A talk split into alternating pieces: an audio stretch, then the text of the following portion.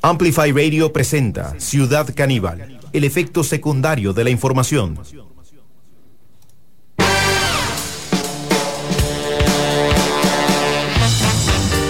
Bueno, bienvenidas y bienvenidos a este encuentro con la actualidad. Un montón de noticias el día de hoy, un fin de semana como para estar incluido en el grupo de WhatsApp de las diputadas y los diputados. ¡Qué tortón! El de Ada Acuña. Ada Acuña en, los, en las últimas semanas hasta ha formado parte de la preproducción de Ciudad Caníbal eh, recordemos, fue la diputada oficialista que en su momento denunció a las empresas que, eh, digamos, se verían beneficiadas con el no pago de millones de dólares a raíz del proyecto de ley que eh, intenta sacar a Costa Rica de la lista de paraísos fiscales. Bueno, la misma diputada doña Ada Acuña protagonizó un eh, episodio eh, con la, digamos, administración de la Asamblea Legislativa, en donde no le dejaban meter al perrito. Yo les digo, o sea, qué hijo, realmente. O sea, no dejarle meter un cachorrito, un perrito de lo más tierno tiene de la diputada Ada Acuña y que nos hizo ponernos a todas y todos del lado de la diputada. Dijimos, ¿cómo? No la joda nada. O sea, quiere poner el perrito, déjenla meter el perrito a la asamblea. Si ya, ya gato por liebre nos vendieron. Digo, ¿qué importa? Un perro, un can, un animal más en la asamblea legislativa no le hace daño a nada ni a nadie. Eh, pero bueno, la misma diputada Ada Acuña, em, que bueno, denunció a las empresas, que defendió al perrito, eh, también se dejó eh, tentar por, por el chiste, por el humor. ¿Eh? y ya sabemos cómo le va a la derecha con el humor.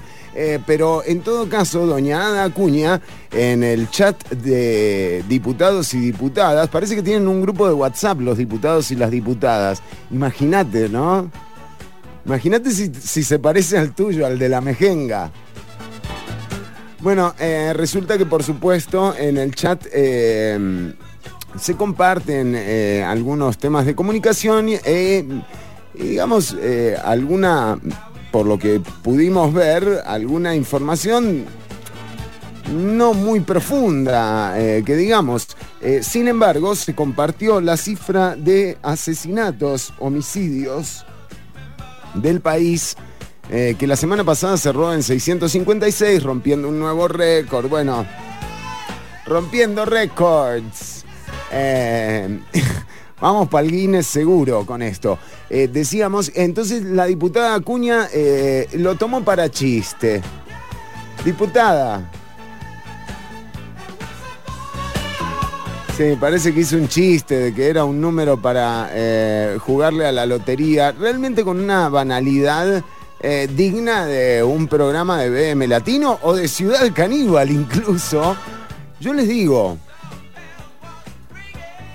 cuando nos hayamos ido, no se asusten si Ciudad Caníbal lo presenta.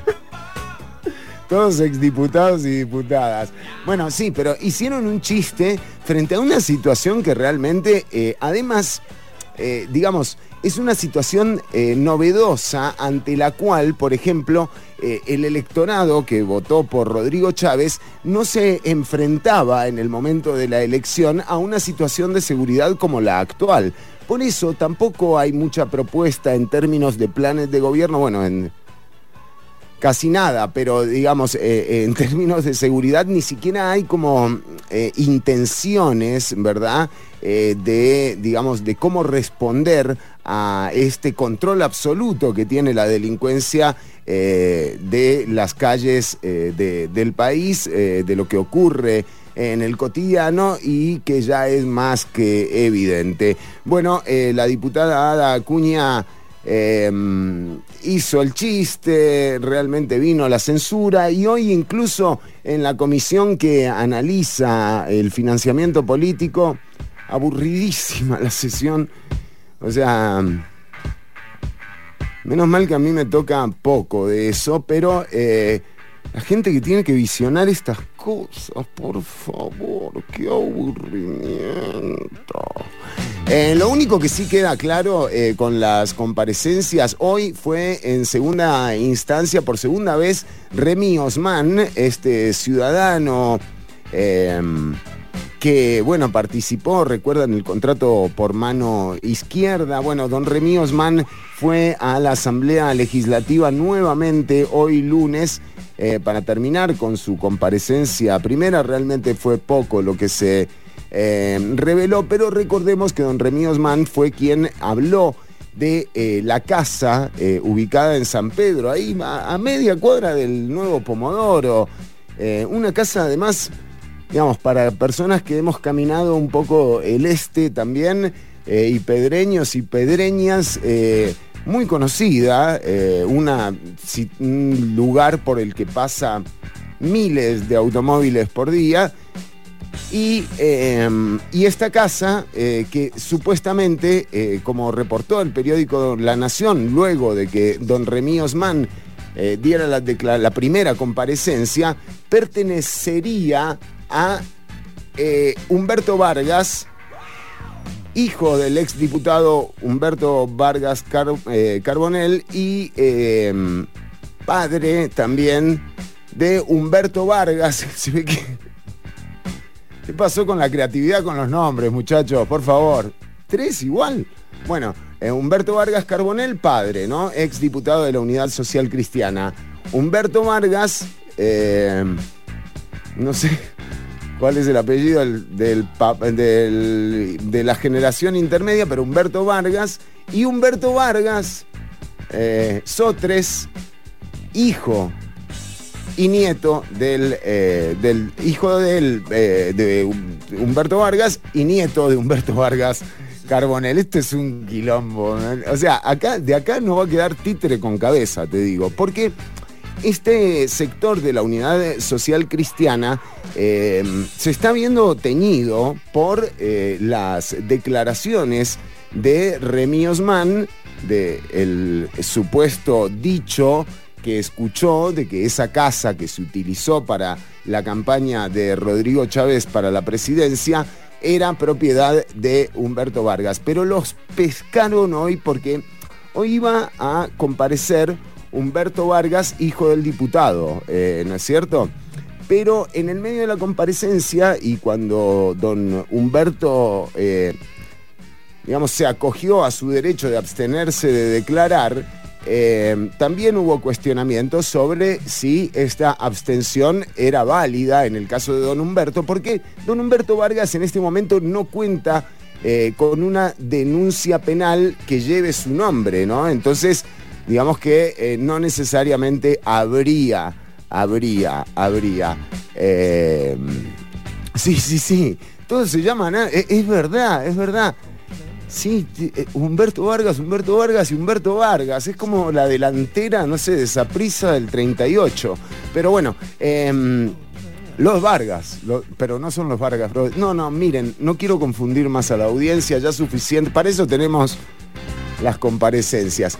En todo caso, hoy quedó demostrado que, además de las dudas que genera esta propiedad, ¿no? El que iba a declarar hoy era Humberto Vargas, hijo del exdiputado.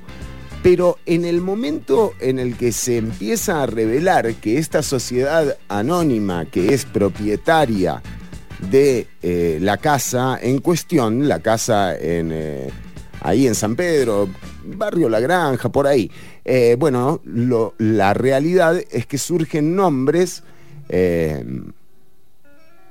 en particular el del hijo de Humberto Vargas, que además se llama Humberto Vargas, por supuesto, eh, ¿no es cierto?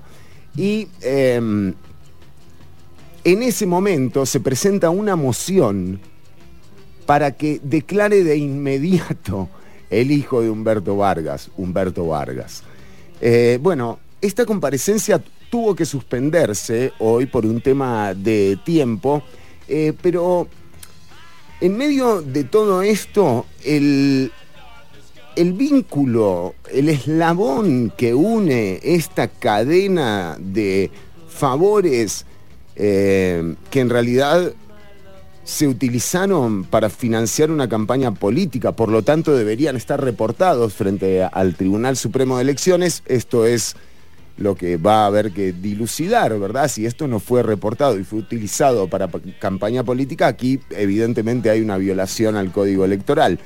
Eh, eso lo determinarán en su momento las autoridades, pero por lo que se ve, hmm, el eslabón que une todo esto y entendiendo además la participación de Federico Cruz de Choreco en campañas electorales en favor del Partido Unidad Social Cristiana, que fue otra cosa que le preguntaron a Humberto Vargas hoy. Si Choreco le había manejado la campaña electoral a Humberto Vargas. O sea, y recordemos que el audio de Rodrigo Chávez habla del Partido Republicano Social Cristiano. Aquí hay un eslabón que une todo, compasado con, con hueso mariachi, que es Federico Cruz. Entonces, eh, es una de las comparecencias que hay que esperar y hay que esperar con atención.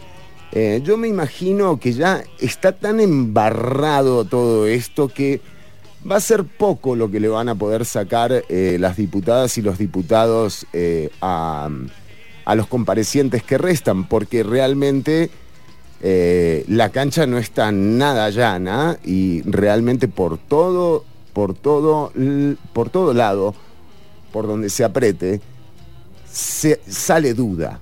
¿Me entendés? Y cuando hay duda, bueno, lo mejor es aclarar en las instancias correspondientes, que sin duda van a ser eh, los tribunales de justicia eh, y derivará esto, bueno, en la modificación en definitiva del código electoral, que es lo que hace tanto pide la ciudadanía. Ahora, eh, ¿quiénes están a cargo de modificar eh, este código electoral? Porque realmente, o sea, aquí lo que se ve es la evidencia de una serie de prácticas que no necesariamente son de la nueva política, o sea, no, no, no solamente pertenece al eh, Partido Progreso Social Democrático estas prácticas de campaña. quiero decir, eh, el uso de bots, el uso de una eh, campaña, digamos, paralela eh, a la oficial, no es algo que es mérito solamente del Partido Progreso Social Democrático, ¿verdad? Y de la campaña electoral del 2022. Esto ocurre constantemente y en definitiva hoy resulta práctico y muy evidente por la torpeza con la que parece que se han manejado estos asuntos por parte de, la campaña electoral de Chávez, resulta práctico traerlo a la opinión pública y discutirlo. Y de nuevo, siempre, o sea, bienvenido, bienvenido al momento. Bienvenido al momento, pero, pero, ojo, porque se va a modificar el código electoral en medio de una gran apatía eh, por, eh, por la política. Y esto lo evidencia el 43% de abstención y ya vamos a ver en febrero próximo que, o sea, se va a romper un récord en abstención en las próximas elecciones, porque digamos, de aquí a febrero no hay gran margen, digamos, de convencimiento por parte de la gestión del gobierno como para decir, no, sí, vamos, ¿me entendés? A votar a cualquier partido, el de Costa Rica manda o no manda, o sea, o al que sea. Es una elección muy compleja eh, y de nuevo, eh, los índices de abstención históricos de esta elección son muy altos, pero nunca se ha enfrentado una elección municipal al reto de un electorado totalmente abandonado a su suerte en términos de lo que ocurre con las campañas electorales, ¿verdad? O sea, donde el espacio para la pluralidad es mínimo y no solo es mínimo, sino que además es menospreciado, porque en este momento tenemos un gobierno sin partido político. De hecho, ya este domingo el Partido Progreso Social Democrático anunció que le ha, le ha, pedido la renuncia a los nueve diputados y diputadas disidentes eh, de, eh, de, la fracción X. Bueno, Pilar Cisneros eh, y compañía están afuera. Están afuera, afuera de la discusión, afuera de jefaturas de fracción. Se van a tener que inventar una fracción. Y esto, en términos administrativos, es bien complejo. Es muy jodido administrar una fracción legislativa sin recursos y sin el acceso a las asesorías que requiere eh, temas tan técnicos eh, como puede ser legislar. Eh, entonces, nada, tenemos un, un gobierno sin partido político, una fracción sin estructura política, un gobierno y una fracción que no, que no que perdieron el contacto con la base, o sea, con la base política. Y es que si un gobierno eh, pierde contacto con el pueblo, si un gobierno no tiene delegados, si no hay asambleas, si no hay estructura política, entonces, si no le llegan las necesidades de la gente que van variando, ¿no? O sea, lo decíamos al principio, en el momento de la elección el problema no era la seguridad. Mirá, el, lo que tenemos hoy. O sea, viste, es como la pandemia pero sin vacuna. Eh, es así. Es, fue un imponderable. Bueno, hay que tomar acciones eh, que no, no se ven tampoco por ninguna parte. Pero a lo que voy es que los momentos, las necesidades van variando. Entonces, si vos perdés contacto como gobierno con la gente, con el pueblo, ese espacio que debería ocuparlo las personas que hacen de la política, digamos, una gestión que modifique la calidad de vida de estas personas representadas en el Congreso, si no tienen acceso a eso, ¿quiénes son los que tienen acceso a la agenda política de la fracción oficialista? ¿Para quién gobierna Rodrigo Chávez si no tiene estructura política y no tiene cómo saber en qué se han modificado las necesidades de su electorado?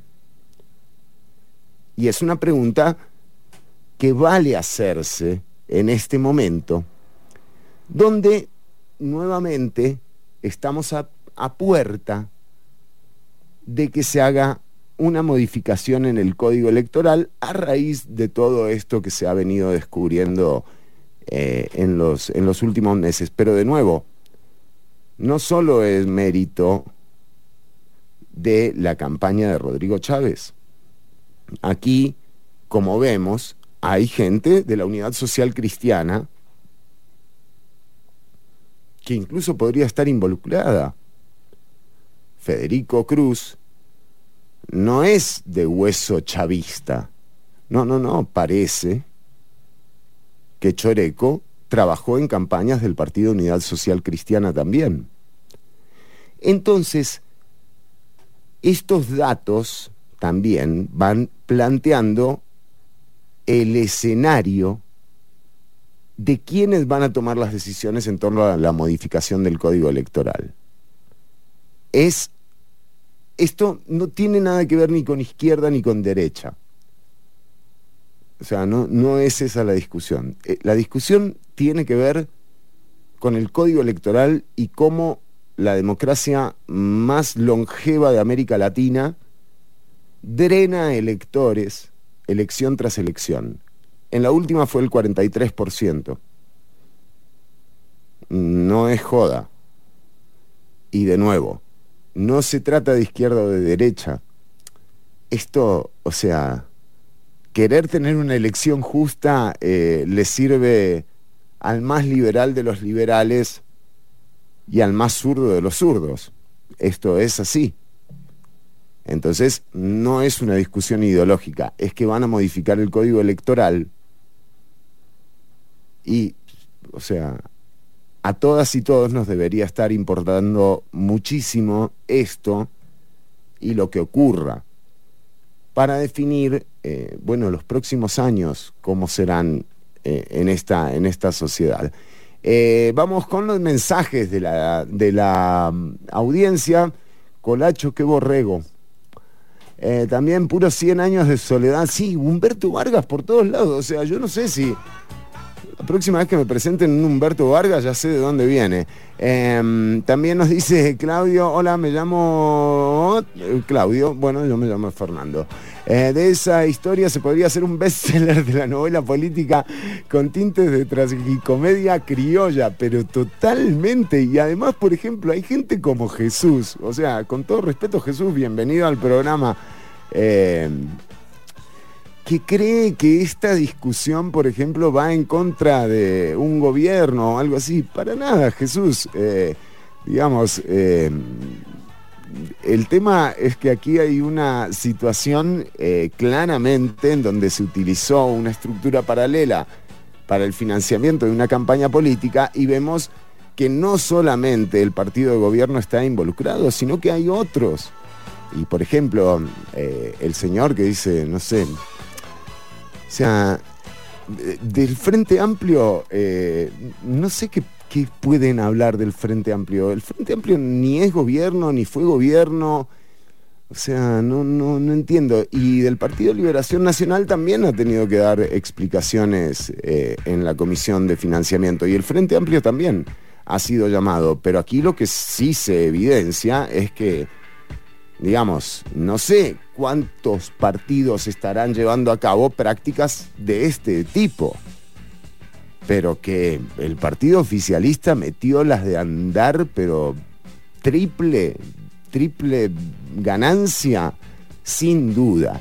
Que doña Pilar Cisneros cobra el 40% de ganancia sobre bonos de campaña, de su propia campaña o sea, que se está beneficiando del pago del Estado una señora que despotricó contra el empleo público siempre y que ahora vive no solo del salario de diputada, sino que además está esperando que le paguen un 40% de ganancia por la última campaña electoral. Yo creo que eso, de nuevo, no hay que permitirlo porque más allá de la ideología eh, nos perjudica a todas y a todos. Eh, también la burbuja en la que viven los progres no ven la otra cara de la realidad. En realidad eh, hay, no, es, no son solo dos caras eh, de la realidad y esto también hay que tomarlo en cuenta a la hora de la modificación del código electoral, Manuel. el punto es que la pluralidad también ha variado. Y por ejemplo, están bien las propuestas del Tribunal Supremo de Elecciones, nosotros como programa las conocemos desde el año 2009, después las del 2014 también, eh, pero de nuevo son propuestas que ya han circulado por la Asamblea Legislativa, que los diputados y las diputadas no han querido cambiar. Por eso digo, aquí hay muchos más responsables que el partido de gobierno o el gobierno o la campaña eh, que hicieron para que Rodrigo Chávez llegara a la, presidencia. Aquí hay más responsables, son diputaciones que vienen negando la necesidad de, la modificación del Código Electoral desde el año 2009. Esas modificaciones están bien, las franjas electorales están bien, eh, en definitiva, generar una, campaña electoral en donde se garantice la igualdad de condiciones para todas las candidaturas y para todos eh, los Em, para todos los partidos es lo que eh, siempre hemos analizado aquí en el programa. Sin embargo, sin embargo, hay que tomar en cuenta también otros aspectos, como ese, como por ejemplo, esas burbujas de realidades que son también realidades y que no tienen representatividad. Entonces, modificar el, código electoral sin modificar, por ejemplo, la cantidad de diputaciones en la Asamblea Legislativa no tiene mucho sentido.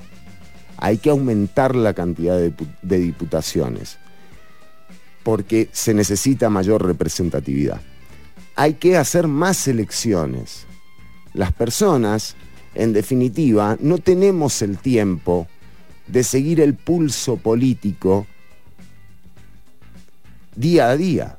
Estamos preocupadas y preocupados por pagar los alquileres, por comer, ¿viste? por hacer que nuestras responsabilidades, digamos, rindan un poco eh, en la sociedad y no tenemos el tiempo realmente ni la paciencia a veces, porque escuchar políticos todo el día es realmente agotador, em, ni el tiempo ni la paciencia para seguir el día a día de la política. Entonces tiene que haber más elecciones, porque resulta que ahí sí nos toman la voz, ahí sí nos toman en cuenta, ¿me entendés? Pero si no, es cada, un, cada cuatro años. Así que, de nuevo, un código electoral que siga con la misma cantidad de elecciones no tiene sentido. Tiene que haber más elecciones. Y otra cosa, preguntarnos quiénes en la sociedad merecen tener participación en la definición de una elección, quiénes son.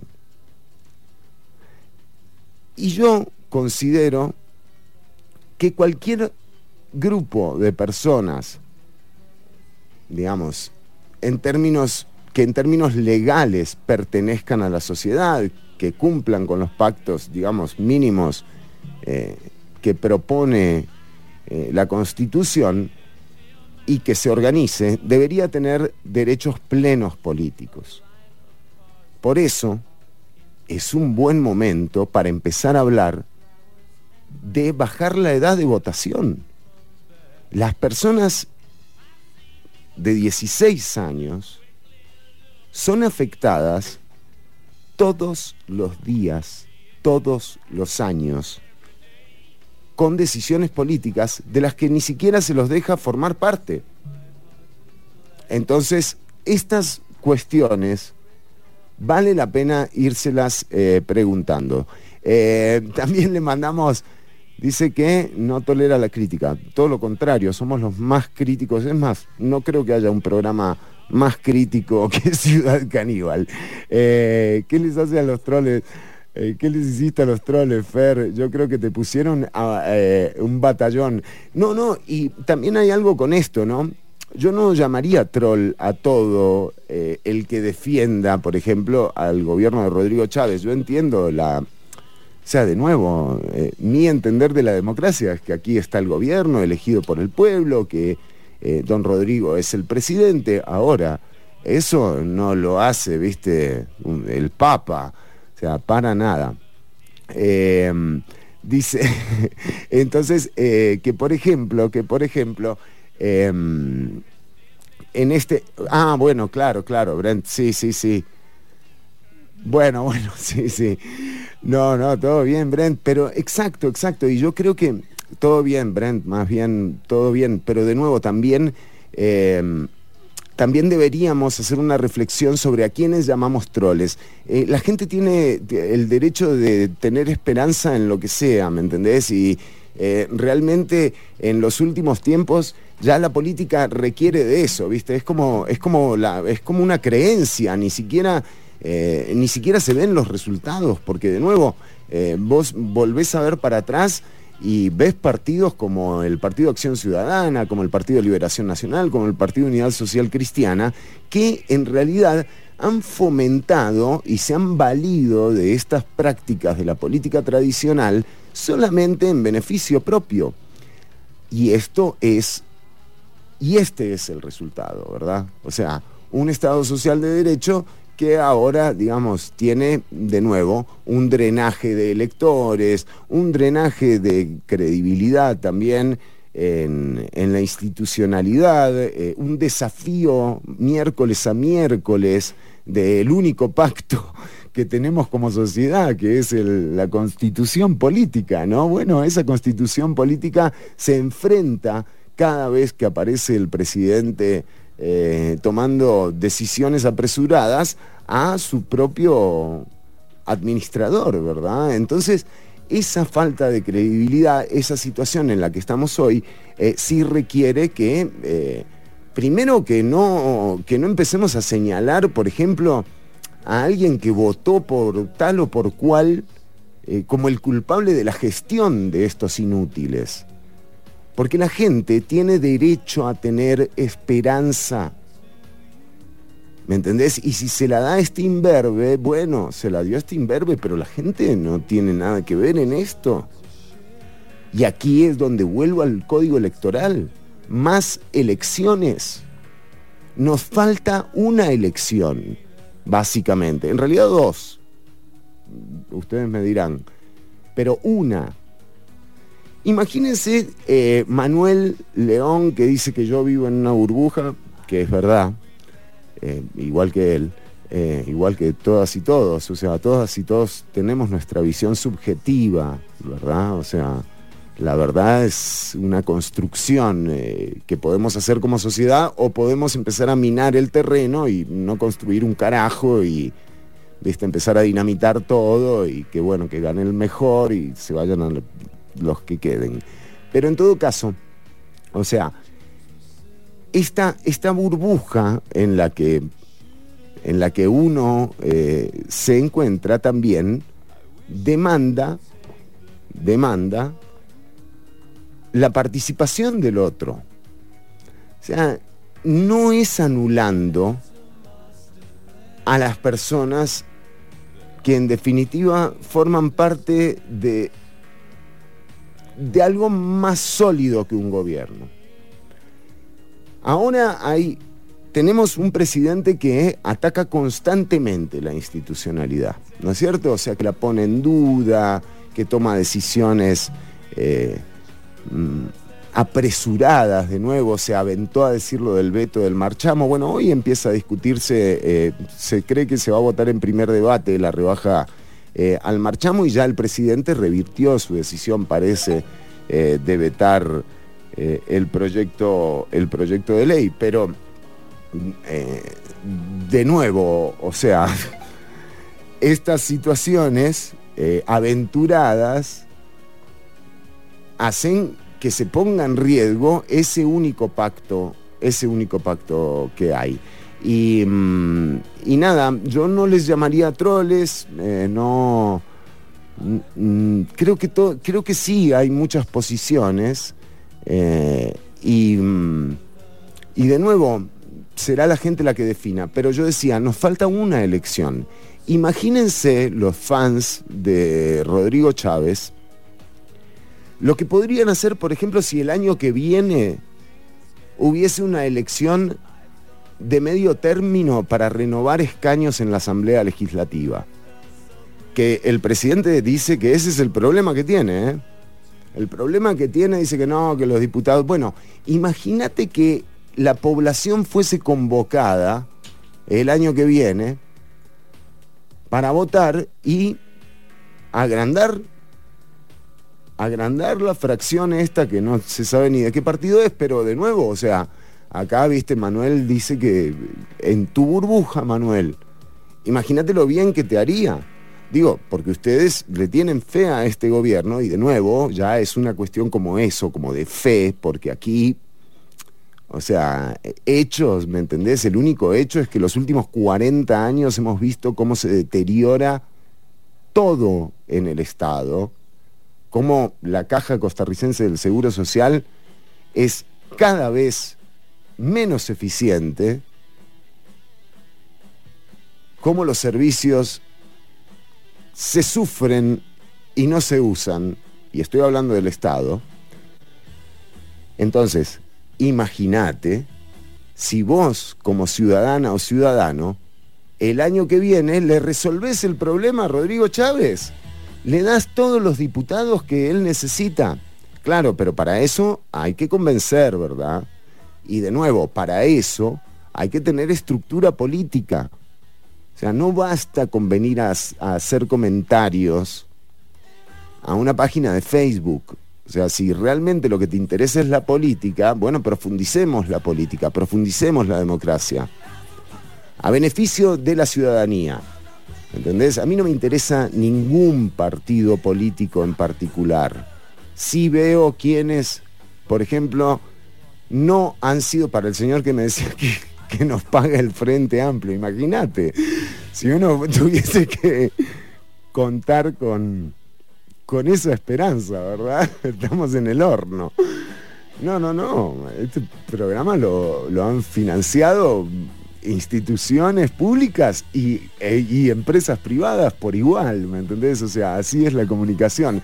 Pero no nos paga ningún partido político.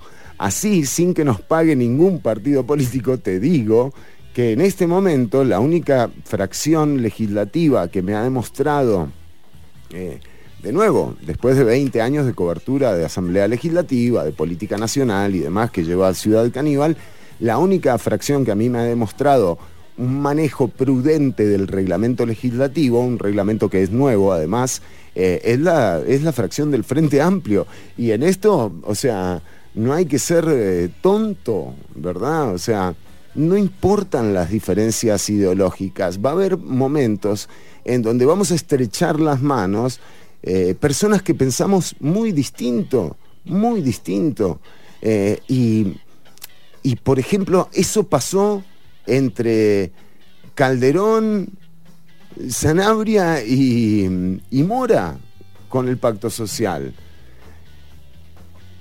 El gobierno de Calderón Guardia, en realidad tuvo muchos problemas al principio y fue muy atacado por la opinión pública por su característica de, mm, de no ampliación de los derechos de las personas, digamos, ¿no? Para no decir que, que era un gobierno de muy, muy de derecha, pero realmente no profundizaba en la ampliación de la democracia, en la ampliación de los derechos, en la ampliación de la atención del Estado.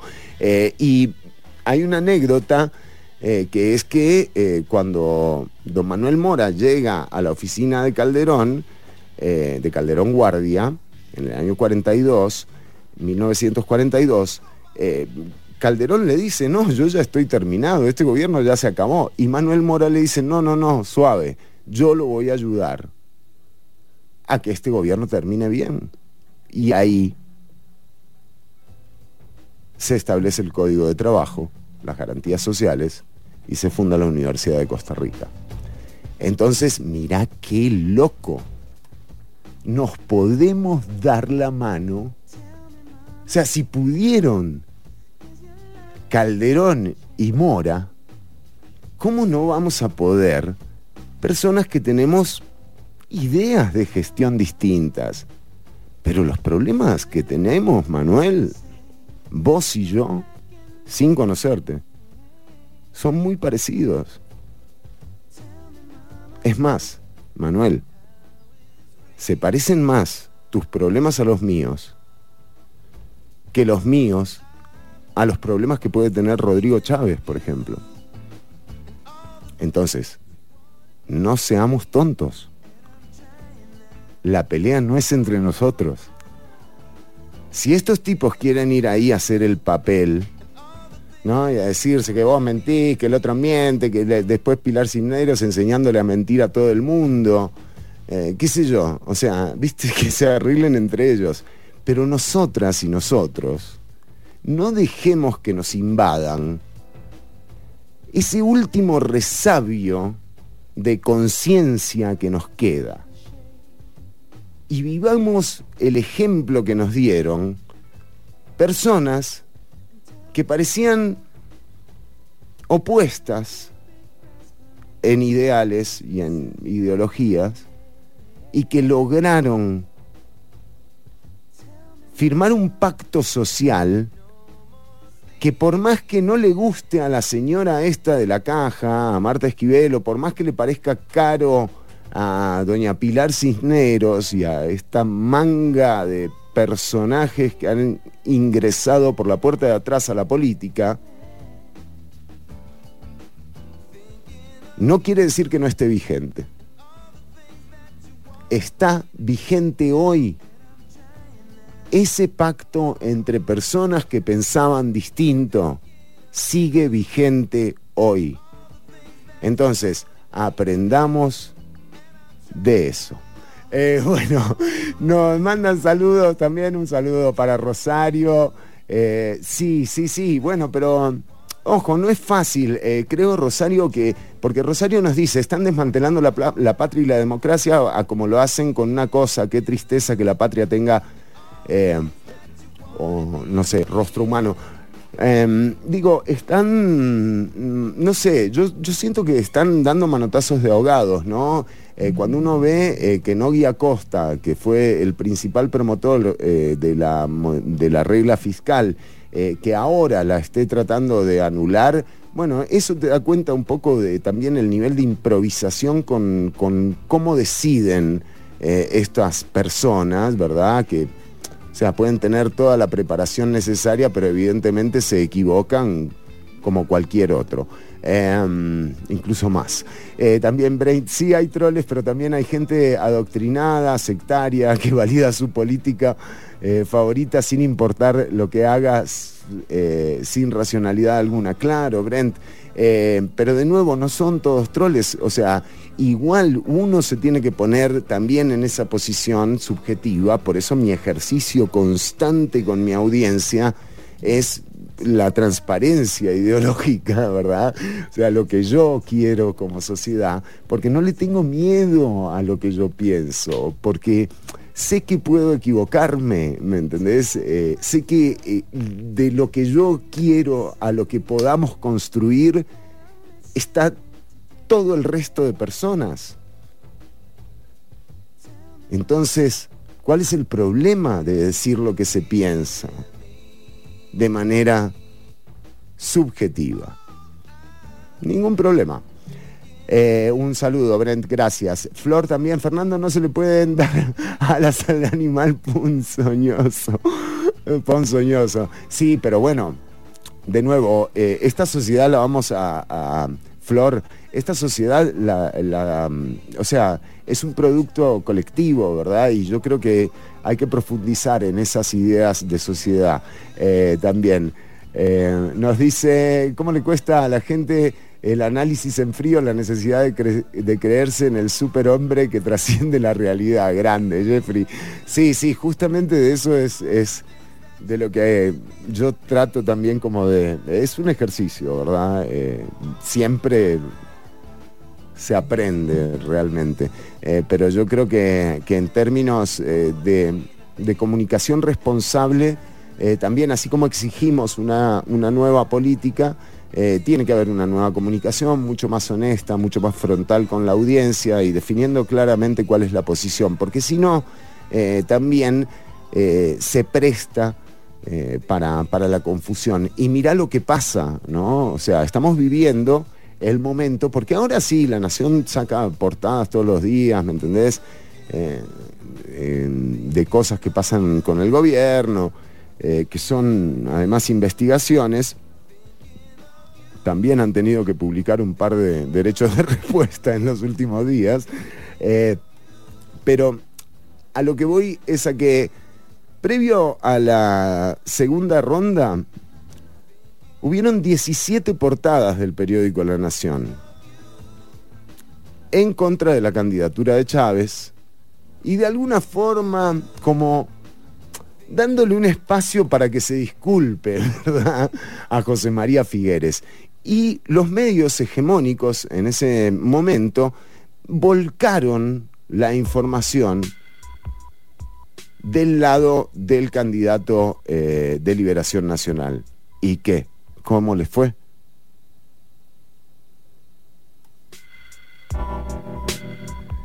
Ese es el tema, ¿no? O sea, tiene que haber una nueva comunicación. Frontal, honesta, transparente. No importa que pensemos diferente. Bueno, vamos a ir con música. Son la una con 45 minutos. Tenemos un programa cargadísimo. Eh, de información. Último mensaje de Pablo Jarquín. Hola caníbales, pienso que el problema eh, es el silencio del pueblo expreso. Eh, hoy en día a la izquierda y la derecha se le olvida el trabajador, la izquierda alejada del comunismo, el derecho de la reforma social de la iglesia. Claro, ves lo que hablábamos, Pablo, tenés razón. y ambas se han dedicado a minimizar impuestos a las empresas. Una forma, Pablo, tenés toda la razón. la discusión eh, política ha pasado a ser como una especie de discusión entre, entre CEOs, ¿verdad? Eh, y eso sí nos ha perjudicado muchísimo eh, a la ciudadanía. Por ejemplo, también uno podría empezar a dejar de hablar de izquierda y de derecha cuando empieza a hablar de modelos de gestión, entendiendo, ojo, que estamos en democracia Hoy gobierna la derecha y mañana capaz que gobierna la izquierda. Y vos tranquilo, Manuel, o sea, no va a pasar nada. Para eso está la constitución. ¿Ves cómo Rodrigo Chávez no puede romper la constitución? Así tampoco va a poder romperlo un gobierno eh, si se da autoritario de izquierda, ¿no? O sea, así como Rodrigo Chávez no puede pasarle por encima a los acuerdos internacionales y a la constitución política, tampoco lo va a poder hacer un gobierno de izquierda. Entonces, digamos, con esa salvedad eh, ya mm, clara, eh, ¿verdad? Eh, lo que podríamos entender es que hay un modelo de gestión que habla de que el problema, o sea, el problema de por qué no nos alcanza la plata, le preguntás vos a un modelo de gestión. Y viene eh, Milei, y viene Chávez, y viene Novia Costa, y te dicen, y el problema es el gasto. El problema es que el Estado es caro. Y es verdad. O sea, el Estado es caro.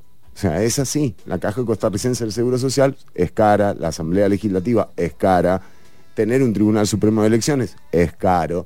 Eh, pero bueno, eh, si no hubiese todo eso, también sería caro atender una sociedad que, en donde, bueno, por ejemplo, la gente no tiene acceso a la salud o eh, no tiene acceso a la educación, como prácticamente está pasando ahora eh, en Costa Rica, que hay más de mil escuelas con órdenes sanitarias, sería muy caro, ¿no? tener una dictadura y no un gobierno democrático también. Entonces, de nuevo, es caro y nos dice un lado de la gestión, ¿no? Donelli, eh, Chávez, Novia Costa, Milei, nos dicen, vamos a recortar el gasto. ¿No? Y, y eso va a solucionar todo. Bueno, el gasto se viene recortando, en el caso de Costa Rica, desde el año 2014. Y se ha llegado a casi cuatro puntos del PIB en recortes, en recortes. O sea, se ha recortado, se han congelado salarios del sector público, se ha modificado o se ha reformado la legislación fiscal, se ha hecho una reforma fiscal, y hay otro sector, ¿no? Entonces vos lo llamas y viene, viene Villalta, Ariel Robles, ¿no? Eh, y no sé quién y Lula, y les preguntas, muchachos, ¿cuál es el problema acá? O sea, fuera de joda, Lula, vos sé, ¿cuál es el problema? Y esa, ese modelo de gestión reconoce que el problema tiene que ver con un gasto eficiente de la inversión pública, pero además un problema serísimo del que no habla nadie, que es el, el problema de los ingresos. ¿Cómo es que los ingresos dejaron de ser movilizadores sociales? ¿Cómo es que hay personas que incluso teniendo trabajo están en los índices de pobreza. Entonces, de nuevo, la nueva política, la nueva comunicación, ¿no? Hablemos, hablemos de gestión de verdad, de gestión política de verdad, no estas payasadas que hemos visto, por ejemplo, eh, la gente dice del PAC también, ¿no? Bueno, yo te digo, si vos sos de derecha, y le tenés fe al gobierno de Rodrigo Chávez o te gusta el, gobierno de, Yo te digo, el PAC hizo mucho más por la derecha que el gobierno de Rodrigo Chávez. Pero mucho más. O sea, fue mucho más eficiente. Hicieron la reforma fiscal, reforma del empleo público, prohibieron las huelgas. Carlos Alvarado y ojo, Carlos Alvarado y la fracción de la Unidad Social Cristiana, la fracción de, en ese momento se llamaba Restauración Nacional, ahora es Nueva República, eh, Liberación Nacional, eh, el Partido Acción Ciudadana, votaron una ley que le prohíbe a las trabajadoras y a los trabajadores irse a huelga, hijos de mil, pero o sea, no hay otra forma de lograr mejora en la calidad de los salarios y las condiciones laborales que no sea una huelga. El PAC y estos partidos que les decimos, la Unidad, el PLN, eh, Restauración o Nueva República, eh, y algunos que han desaparecido porque es que los partidos duran una semana acá, ¿me entendés? O sea, porque todos están teñidos de estos comportamientos que están señalando hoy, que hoy se hacen públicos, hoy. Pero en realidad están embarrados. Y de nuevo me decían del PAC, bueno, el PAC logró mucho más que el gobierno de Rodrigo Chávez por la derecha de este país. ¿no? Esa, es, una de las realidades. Por ejemplo, eh, luego de 146 días de huelga, de huelga, los guionistas y productores audiovisuales del cine y la televisión en Estados Unidos, en Hollywood, lograron el primer acuerdo con las productoras como Netflix, como todos estos, ¿no? y mejoraron la calidad salarial, mejoraron los salarios, mejoraron las ganancias también de, eh, de los ingresos por revenue, o sea, por el éxito que tenga la producción, e incluyeron también mejoras en todos los departamentos de eh, la producción audiovisual. ¿Y esto cómo lo lograron? ¿Vos te crees que vino el CEO de Netflix a decirle, che, muchachos, yo les voy a dar... No, no, no, fueron 146 días de huelga. ¿Me entendés lo que te digo? O sea, ¿cómo vamos a mejorar si tenemos un... ¿Cómo vamos a mejorar los salarios? Es mi pregunta. A vos, político de derecha y de izquierda. Cualquiera. Fan de Rodrigo o fan de Villalta. ¿Cómo vamos a mejorar los salarios, las pensiones? ¿Cómo le vas a dar esperanza a la gente? Porque sin esperanza, viendo cómo los conteos de muertas y muertos suben día con día y el gobierno no hace un carajo para resolverlo, viendo cómo está por estallar una bomba, o sea, una bomba sanitaria y una emergencia humanitaria en Peñas Blancas. Y el gobierno va y es como que se asoma, pasa Mario Zamora, mira. Hagan algo, men, hagan algo. ¿No ven lo que está pasando? ¿No ven el deterioro del tejido social? Bueno, ese es el tema. Por eso digo, la discusión izquierda, derecha, superadísima, superadísima, brother. Eh, vamos, eh, por supuesto, con mensajes eh, de la audiencia que... No, no, ya están los mensajes de la audiencia. Vamos a ir con música. nosotros cortamos la transmisión radiovisual, pero es por un tema de derechos. No, no ideológicos. es por un tema de derechos de la música. y, pero vos podés seguir escuchando a través del enlace eh, que tiene mm, el posteo de transmisión o también a través de 95.5 FM, Amplify Radio, la voz de una generación. David Bowie.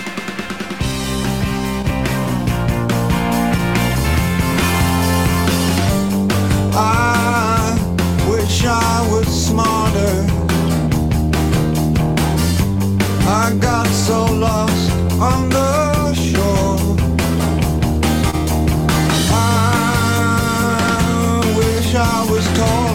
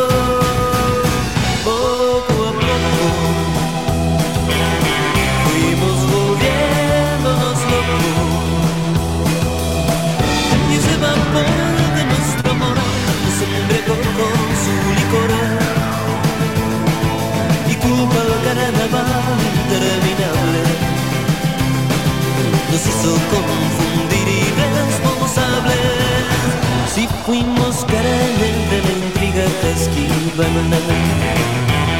imprudencia del rumor hoy desató Que descubiertos por la luz de la mañana. Nos castigaron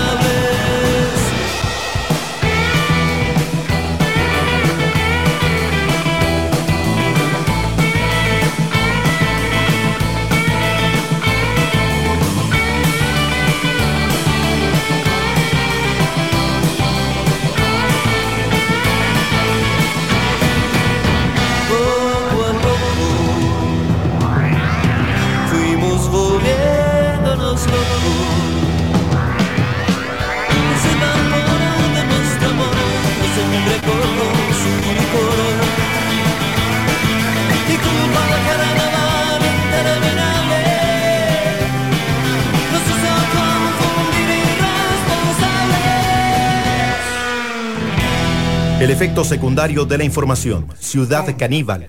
Lunes y jueves de 1 a 3 de la tarde por Amplify Radio.